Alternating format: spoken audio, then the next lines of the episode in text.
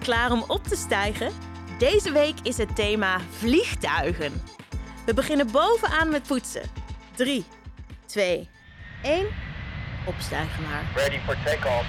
Misschien heb je zelf ooit al eens in een vliegtuig gezeten. Of ze van heel dichtbij zien overvliegen. Dan heb je vast wel gezien dat vliegtuigen een bijzondere vorm hebben. En dat is niet zomaar. De vorm van een vliegtuig zorgt ervoor dat hij in de lucht kan vliegen. Ieder vliegtuig heeft een andere vorm. In het vliegtuig waarmee je op vakantie gaat, moeten heel veel mensen en heel veel koffers passen. Daarom is dit een groot en rond vliegtuig. Een straaljager heeft juist een hele puntige neus. Dat heeft te maken met de enorme snelheid waarop ze kunnen vliegen. Supersonisch. Dat betekent sneller dan het geluid. De gestroomlijnde vorm, met een spitse neus en smallere vleugels, helpen de straaljager om deze supersonische snelheid te halen.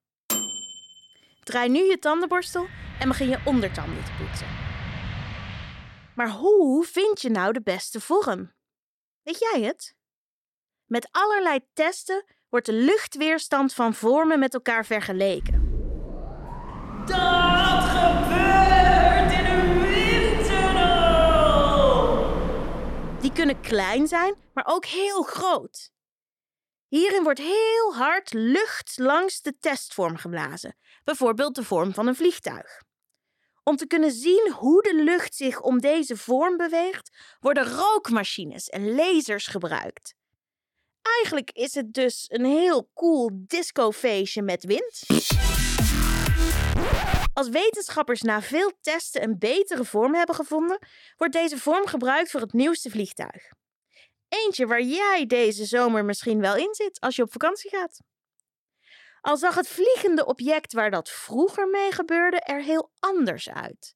Maar dat komt morgen. Dat was het voor vandaag. Spuug je tandpasta uit en spoel goed je mond. Tot morgen.